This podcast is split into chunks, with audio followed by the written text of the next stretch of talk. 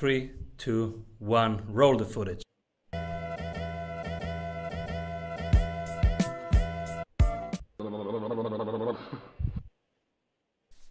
Welcome back everybody, I'm your host Simon Severino. What if you could hang out with sprinters and ask them about their problems, their workflows, and how they solved their problem? That's exactly what we do here at the Strategy Sprints podcast. And today we explore with the president of Diamond Equity Advisors why having a financial advisor makes a difference for you and how to manage your wealth the right way. Welcome everybody, Perry Jeffries. Hey, pleasure to be here. How are you, sir? So cool to have you here. And it's so relevant. Today we talk money and wealth, and it's relevant. And everybody has some sort of question right now, and let's go there. So what are you currently creating, Jeffrey? Yeah, man. So we're super excited here because so many of our clients are entrepreneurs, and we know that the financial planning process for entrepreneurs, or the wealth creation process for entrepreneurs, is very different than someone who has a 9-to-5. So we realize that we can't work one-on-one with, you know, a million clients. It's just not feasible. So we're excited to share that we recently launched a membership called the Cash Flow Club, but it's spelled with a K. So the Cash Flow Club. And what it is, Simon, is it is a financial Netflix, if you will. So an area for entrepreneurs, startups, 6- and 7-figure entrepreneurs to go to get the financial information that pertains to them as entrepreneurs and small business owners. So we recently launched that, man. We're super, super excited about that because we know we're going to be able to help so many entrepreneurs who we know need that guidance around their finances, whether it's managing the cash flow, investing, or whatever the case may be. Beautiful. And you are a special expert because you are the first person on this podcast who is certified also to advise on crypto related investments. I didn't even know that there is a certification yet. Where can one become certified? Yeah, man. So we got certified through RIADAC, R-I-A-D-A-C. I think they recently changed their name here since I've been on vacation from the email I received. But, you know, with crypto and, you know, digital assets being such a popular topic, you have to address it. So you'll find most, you know, older school financial advisors are kind of late coming to the game. They're like, oh, you know, that's something that your kids are invested in. This is what you should do with your real money. And we realize that that's not the way to think about this thing. Cryptocurrency, digital assets are not going away. Blockchain technology is not going away. So we took that step forward to go and get certified in the space so that we could help our clients, especially, again, those business owners who are looking to try to create wealth and understanding that they may have to have a faster process than the, oh, I'm going to work for 40, 50 years and retire. So we do see, you know, cryptocurrency and digital assets as a piece of the overall financial planning or wealth building strategy. So yeah, we're super excited about it, man. It was fun going through vacation because I learned so much more than I actually realized as well. Absolutely. And personally, I can't wait until we get to the Bitcoin part, because right today I was selling stocks and shifting everything into Bitcoin. I'm right now at 31% pure Bitcoin of my overall portfolio, which is super aggressive, super risky. And so I'm excited. And many here are thinking about this because right now Bitcoin is at 33,000. And, you know, we had 60K in 3 months ago. And so many people think 100, many people think 250. Other people say, yeah, you don't know how the world reacts and when the two worlds bridges. So we are super excited to go there. But first, tell us one example. So who is it that comes to you? They are business leaders and they have some financial acumen. But what is it? Why should we have a financial advisor nevertheless? Yeah, so kind of what we did when we went independent back in 2014, we found out that so many of our clients were entrepreneurs, especially ones who followed us when we left the big corporation and went independent. And what we found after we started working with them is, man, y'all don't need investment strategies as much as you need someone to help you manage the business finances. So think about it this way. Entrepreneurs have a business. That business is generating revenue. But do they really know how to manage that revenue that comes in? So what we started to do was we started to become more of what we call a fractional CFO. So what we started doing was managing the core problem that most entrepreneurs had: how to pay themselves, how to pay taxes, how much money to save for profit, things of that nature. So in doing that, we became a profit-first profession. I'm kind of giving this backstory here to kind of bring it all together here for you. So the person who typically comes to us is the business owner who's usually doing less than $5 million a year in revenue, and I'm saying this in U.S. dollars, $5 million less in revenue, because they have a healthy business that's generating income, but they really don't know how to pay themselves, when they can hire, the profit that they should be making, really understanding their margins. They don't understand all of that stuff. So if they're not in a position to hire a full-time CFO, which is usually $200,000 to $300,000 a year, that's where we come in with our strategies from a fractional CFO. So we have about 10 clients across the country where we're their fractional CFO. We come in for a fraction of the cost. So that's our ideal client. Beautiful. And so you help people create that wealth and make the business being a wealth generating machine, and a well-oiled machine that they can actually enjoy, because with that volume, you shouldn't, you should enjoy, right? It's not a hustle anymore. Now it's about scaling, and scaling is the cool part of a business that you really can enjoy. Absolutely. Yep. And to your point is now, hey, the revenue is coming in. What should I do with it? Right? So, should I expand? Should I go hire more staff? Should I buy a building? But your finances should be to tell you that. So we help that entrepreneur, that small business owner, listen to their cash flow, so that the cash flow dictates when they should turn left or turn right, and then kind of get into the investment piece, when they should start investing and how they should invest. So you're spot on. We turn the business into a well-oiled machine that kicks off the cash or the profits to be able to create wealth. Which is beautiful. And hopefully we can help some people here find inspiration, because this is so important. And then comes what I have learned over the years, and I wish I had learned this before. Then comes this point when you are here at the scaling point. Now it's about finding the leverage, finding the multiplier. The one thing that when you do it, it makes 10x, 5x, 2x, 1.5x, whatever. Find that thing. So we have now this engine, it's working, and the first question now, how to reinvest the profits. You are also a profits first certified consultant, so you help your people see their profits, and every month they know exactly, okay, that's the profit part. Now from this profit part, what's the best way to manage our wealth? What will be growth generating activities? And one of them, of course, is letting your money work, or your assets work for you, which in sometimes maybe even a multiple of what you can even earn, or your team can earn. So yeah. So where we go with that is we believe in making things, simplifying things. Sometimes we can all overcomplicate things, especially us as entrepreneurs. We want to overcomplicate stuff. And what I found is we have to think about financial planning, especially for the small business owners. It has to be in terms that my 11-year-old daughters can understand. So what we do is this. So let's say your business is cash flowing, is healthy. What do we do with the profit?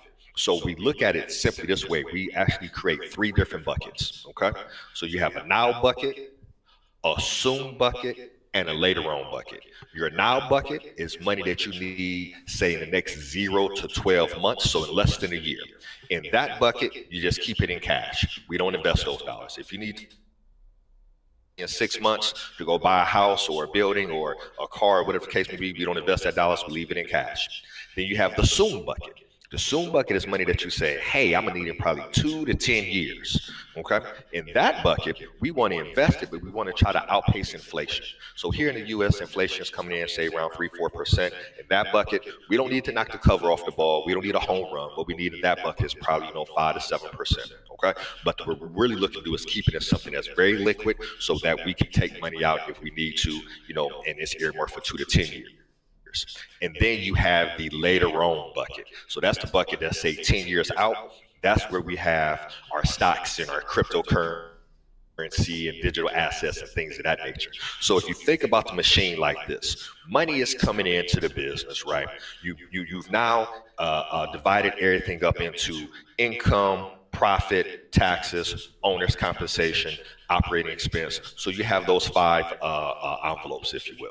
Then after that money comes into the profit, what do you do with it? We then identify, is it now money, soon money, or later on money?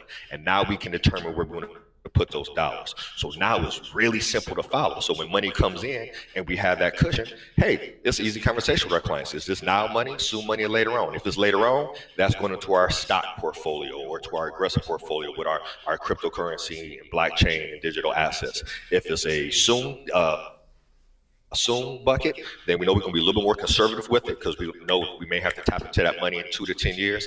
And if it's now money, money we need in less than a year, we keep it in cash. And I know we're not making any money on cash. Interest rates are super low. I get that. But we want to keep that money liquid. So now it's an easy system to follow. You don't even have to be a financial expert to implement that.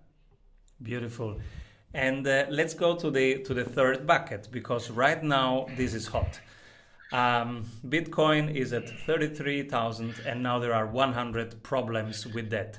There are the super purists like Michael Saylor. They say go 100% in, keep it 10 years.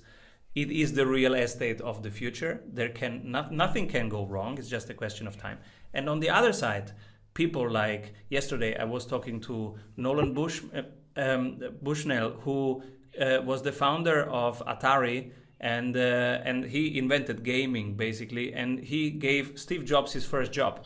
And he said to me, Simon, be careful with Bitcoin, because there is proof of work and there is proof of stake. And he thinks proof of stake, which the altcoins are based on, will be stronger than proof of work. So Bitcoin might not even be the most secure foundation of all this.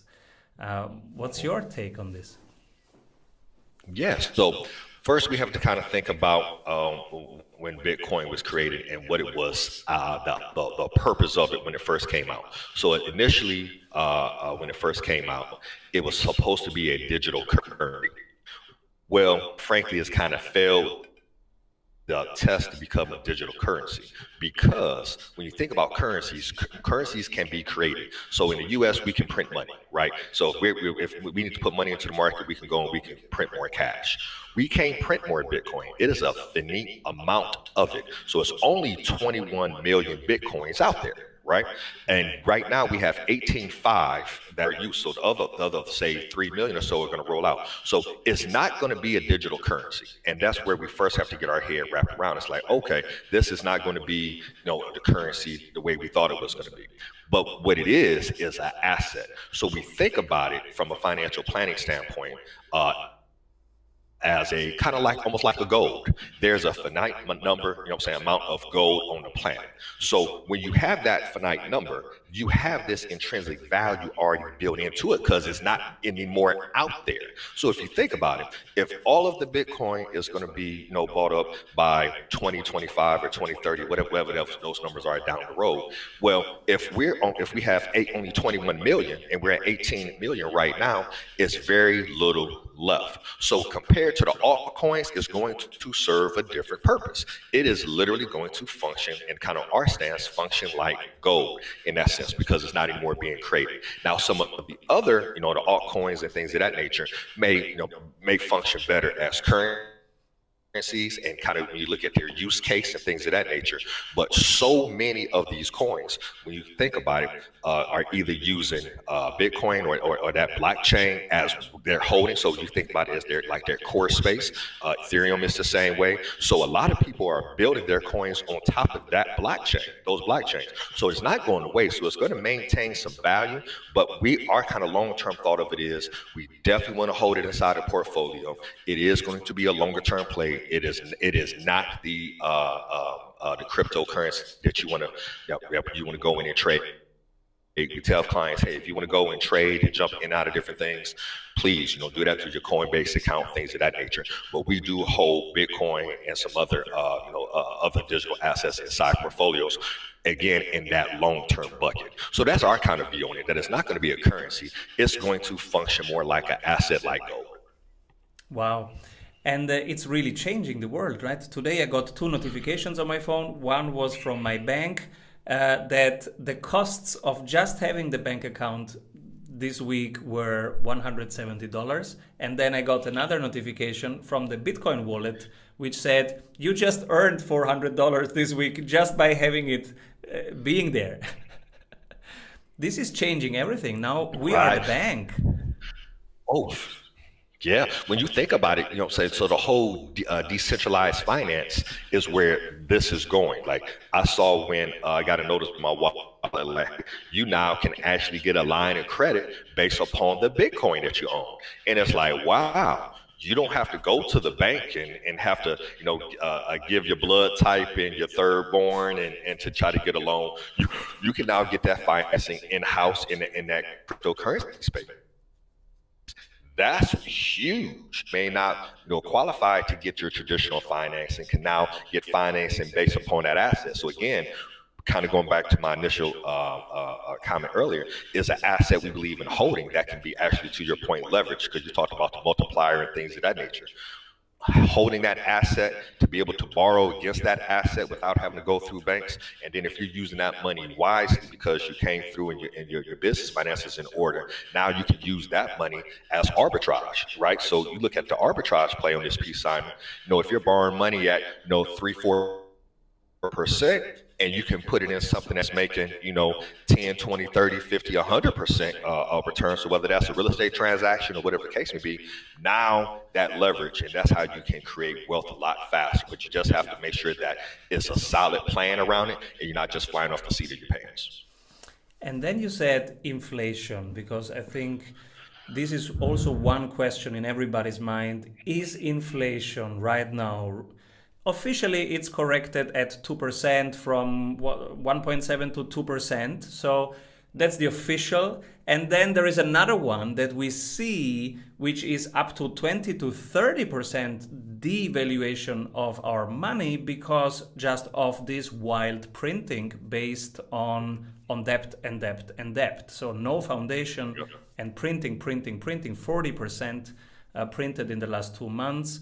So what is the real inflation from your perspective going on, and how, from a portfolio construction point of view, how should we prepare for that?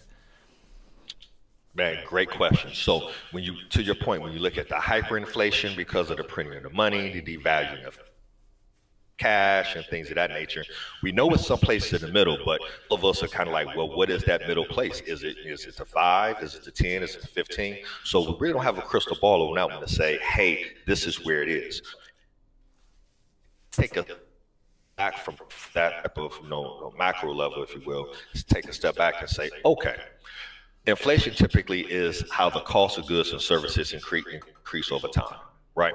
So if we set a parameter, and let's say that we set that at, say, 5% and kind of just go there, and we're watching the market and we're paying attention to what I call, let me take a step back here. So in full disclosure, when I'm helping clients versus getting into a lot of the macro and the micro, I use common sense investing. Right. So I say, hey, how much did gas cost you a year ago? How much does it cost now? How much did a gallon of milk cost you a year ago? How much does it cost now? That's giving us a true indicator of how the cost of goods and services is going.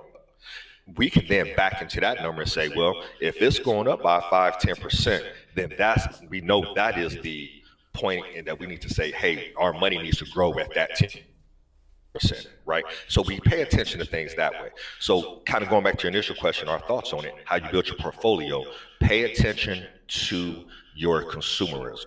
How you spend your money and how your money is spending is going to be the best indicator of what's really going on with the market, because we can kind of hear a lot of the noise going in the background. Hey, is this? Hey, is that? But really what it comes down to is how much does that gallon of milk, how much does that loaf of bread cost compared to a year ago? If you're paying attention to those numbers as a consumer, then now you can reverse engineer and say, man, I need to grow my money by, you know, this percent based upon what's going on. And then you can also make that adjustment as well. Then when you get to that portfolio, now, soon, and later on, the now money, you know you're going to lose that money. You're going to lose that battle to inflation. Right now, cash is not earning anything from that standpoint. So you know you're going to lose that one. So that's why we're going to keep, you know, what you need for expenses that's going to be in the next year or so. The soon, if we know that inflation is coming in at that, you know, 5, 6, 7, 10% based upon your spending, well, then you know that bucket needs to try to be in that particular space. And then where you can make up a lot of ground is in that later on bucket with your different stocks and cryptocurrency and digital assets and altcoins and things of that nature. So that's how we look at it. We try to take some of the complexity out of it, because most people aren't going to be able to read charts. Most people aren't going to be reading the financial newspapers and things of that nature, but they sure know if the cost of bread went up, you know, from $1 to, you know, $1.50. Many people who were here have recommended, hey, if you don't want to trade actively all the time, just build a passive portfolio, have these kind of ETFs, diversify them, go index funds. NASDAQ and S&P 500 have been named here directly. Now, in the last months, a couple things happened. One is volatility is a little bit more bizarre than usual, and then there is this possible inflation or even hyperinflation coming up. Is index fund and just letting it go, even maybe dollar cost averaging every month something and then just not thinking about it, is this still the right strategy? So that's a really good question. How I would attack this, if a client comes to me and says, hey, Perry, I was told to just, you know, do index fund investing, like you said, dollar cost average into it. Does that make sense? From a core holding, it still does. Historically speaking, most traders have not been able to outspace, and this is even the professional money managers with mutual funds, you know, outpace what the general market is doing, right? So as a core holding, we still like that. But with that being said, even without being a trader, after you get outside of that core holding, we then work with our clients to help them build their own portfolios. So all of our clients have different portfolios. They may have similar core holdings, but they have different portfolios. So I'm always asked this question, like, hey, Perry, so what's a good stock? What stock should I buy? You know, what company should I invest in? And then we go this direction with them. And this is usually the point, Simon, where they're like, oh my gosh, I never thought about that. I tell them this. This may be your core holding here, this ETF or this index fund or this one growth fund, whatever the case may be for your long-term bucket. Then I say, now, what I need you to do is go to your bank statement. They say, okay. And I want you to download your transactions for the last 60, 90 days. They say, okay. Where are you spending your money? And they're like, huh? Where are you spending your money? So let's look at what you have around home. Like right now, I'm on a MacBook Pro, Apple. I got an iPhone, Apple. Do I own Apple stock? Okay. Hey, you spent this money on utilities. Do you own that utility company, right? Hey, you spent this money on, you know, electronics, or like in our case, you know, the pandemic had everybody working virtually from home, which means a lot of people have a lot of apps that they're using to be able to run their businesses. Do you own those stocks? I built a virtual work portfolio based upon my experience and the experience of other entrepreneurs, you know, in that particular your space. So picking up stocks like Slack and things of that nature. Why? Because we're forced to use them right now. So Zoom, things of that nature. So I tell people, a lot of times we can overthink the investing piece. Literally, take your consumer hat off and become an owner with that. If you're spending every month on a subscription, if you're spending every month on, you know, utilities, if you're spending every month on clothes, if every month, you know, you're having Amazon deliver packages to your home, those are the stocks you should own. So even without being a trader, you can have that core portfolio, you know, that index fund, that NASDAQ or Dow or S&P or whatever the case may be as your core holding. But make sure you're owning, from an ancillary standpoint, the other stocks, the other companies where you spend your money every month. You know, here's a funny one right here. I ask people all the time, hey, did you brush your teeth today? Well, yeah, I brushed my teeth. Well, who made the toothpaste? Is that Procter and Gamble? Like, how many people are brushing their teeth? I don't care how bad the pandemic were. Even though we were social distancing, people were still brushing their teeth and still using toilet paper. Figure out who's right. Figure that out and own that. So that's my 2 cents on the portfolio. Again, we simplify everything. We try not to get too caught up in this space because people can't understand it. But if we say, hey, where do you spend your money every month? And if you see it on your bank statement every month, that's probably a stock or a company you should own. Beautiful. And I'm so curious who you nominate for the Strategy Award after one word from our sponsors. Yeah. Hey, if you like the tools, go grab them for free at strategysprints.com/tools. So when everybody's zigging, this person is zagging. But from your perspective, they're doing the right thing. Who do you nominate? I'm going to nominate a friend of mine. His name is Flame Newton. And Simon, the reason I'm going to nominate him is he has a wild story. He's actually on, we actually had on an episode of one of our podcasts, and he's a credit specialist, has actually been earmarked as the top credit specialist in the entire United States of America. But his story is pretty amazing in that he became a credit specialist for stealing credit reports, people who had horrible credit. So he wasn't stealing credit, and he actually spent time in federal prison for this. So his story is pretty amazing. So he had credit and learned how to take the people with the 400 scores to become 700 and 800 scores, and he spent some time for it. But because of that, you know, since he's been released, and this happened years ago, he's just an expert in this space. He's recognized by some of the top people in the credit industry, as far as like the major firms like the TransUnion and Equifax and the Experian and things of that nature. And recently just released a book. I think it's called The School of Credit, Flame Newton. But that's why I would nominate, man, because his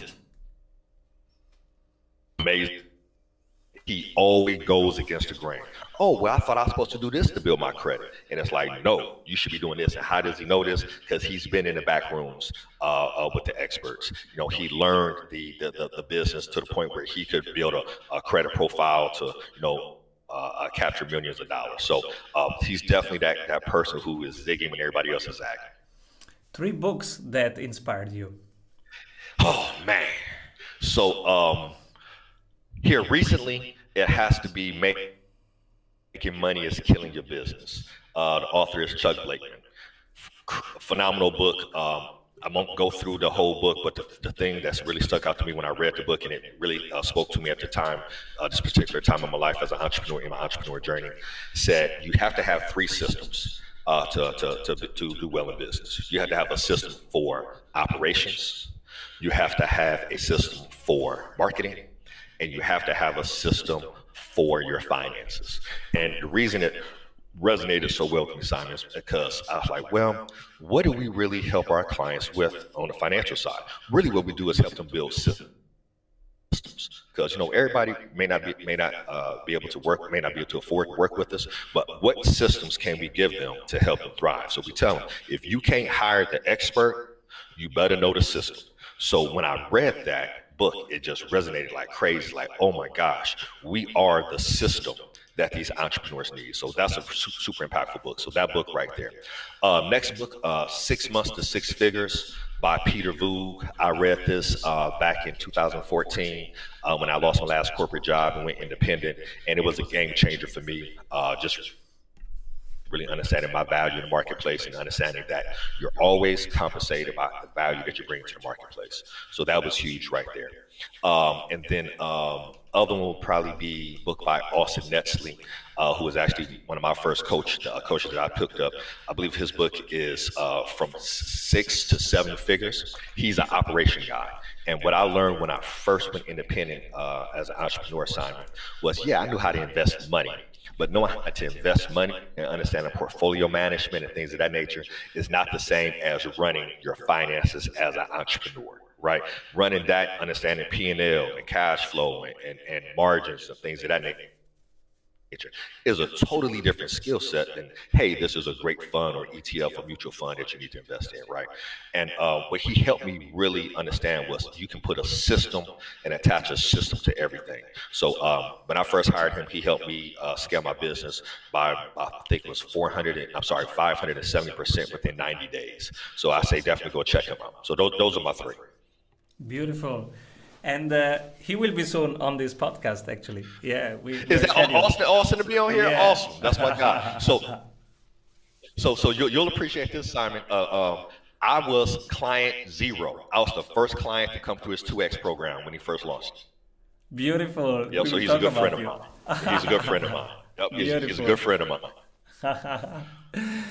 And so, what are you excited about looking forward with your own business as president of your business? Yeah, so I had a health scare here recently, Simon. So at the end of 2020, it started off with a severe break in the leg. So I totally blew up my ankle and had to have reconstructive surgery on that. Then while I was recovering from that, somehow I got COVID. And then got COVID, and then when I that wasn't bad for me, recovered from that pretty easily. But then very soon after recovering from COVID, I was rushed to the emergency to find out I had a blood clot in my lung. So really scary times. And with that being said, I told my team after I had a conversation with my wife after I was released from the hospital, I said, you know, I love what I do. I know we're impacting lives, but we have to impact more lives. And the conversation my wife had was, well, what happens if you had died? And she's like, a lot of people would have been impacted, you know, not only the family, but your team and also to your clients. And then it got me thinking, well, what if I had died? What is my legacy that I'm leaving behind? So it really got my head wrapped around, you know, not just scaling the business, but how can I leave a lasting impact if something were to happen to me? Because the one thing we have to plan for is, you don't have to plan for it. At some point in time, we're going to die, right? That's the reality of it. So what we started doing with my team was saying, okay, we're now building this business as if I'm not going to be here tomorrow.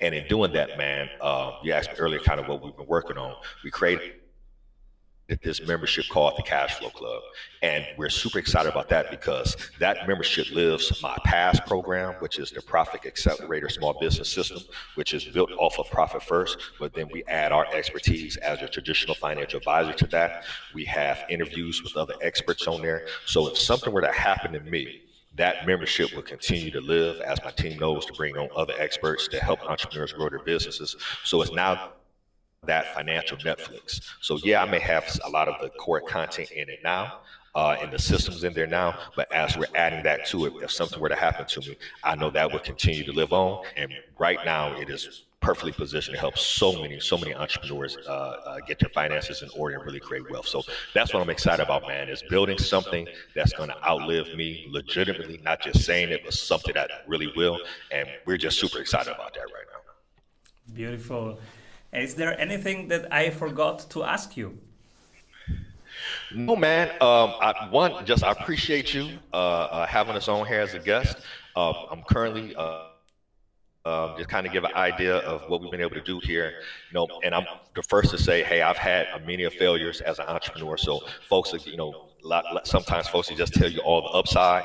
I've had my downsides. I've lost a ton of money trying to figure this thing out. We finally got to a point where we got it figured out. So I would tell those listeners, whether you're a startup or a 6 or 7 figure business looking to make a pivot or just to scale or whatnot, is that we're all in this thing together.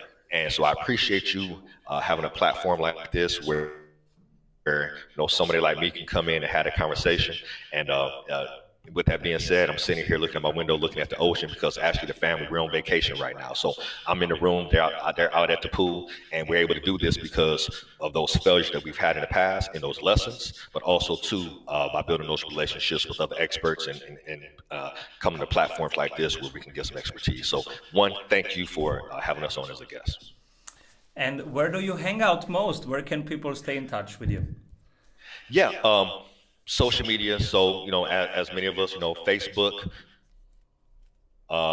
you can go to, actually if you go to PerryJeffries.com, you'll have access to become a member of the Cash Flow Club if that's something that you desire, our YouTube channel, some of our other complimentary content and whatnot, links to the IG. So if you go to just PerryJeffries.com, that's a great hub for you right there. So definitely people can connect with us on there and ask any questions. PerryJeffries.com. And since this audience likes podcasts, tell us a little bit about your podcast. What's the topic and how often do you get out? Yeah, so it's called the Entrepreneur CFO Show. The logo, if you pull it up on Apple or any other podcast platform, it's going to be the ECFO Show. But it's the Entrepreneur CFO Show. And, man, we just get in there, man, and just have candid conversations. So interviewing entrepreneurs, having real conversations so it can get kind of candid. Some choice words can be used. And it's just a good time, man. So definitely go check us out there. We have some really, really great interviews on there. And when I get back here from vacation, we're definitely going to be ramping that up as well, bringing on some other experts to talk about some different things. Beautiful. Who should be my next guest? Man, I believe Flame Newton would be a good one, but I believe, but you already have Austin coming in. Austin is my guy, so he's already coming in. So nominating him beat me to the punch. Definitely a great person to have on. Beautiful. Thank you so much, Jeffrey, for sharing your knowledge, your wisdom with all of us. And stay safe. Enjoy your holiday. Thank you, my friend. Thank you for having me. You know what I'm saying? God bless everyone. Bye-bye. Avoid trying to do thousands of things that doesn't work. We have 274 templates for your business success. Reach your ambitious goals with one-on-one sprint coach. We double your revenue in 90 days.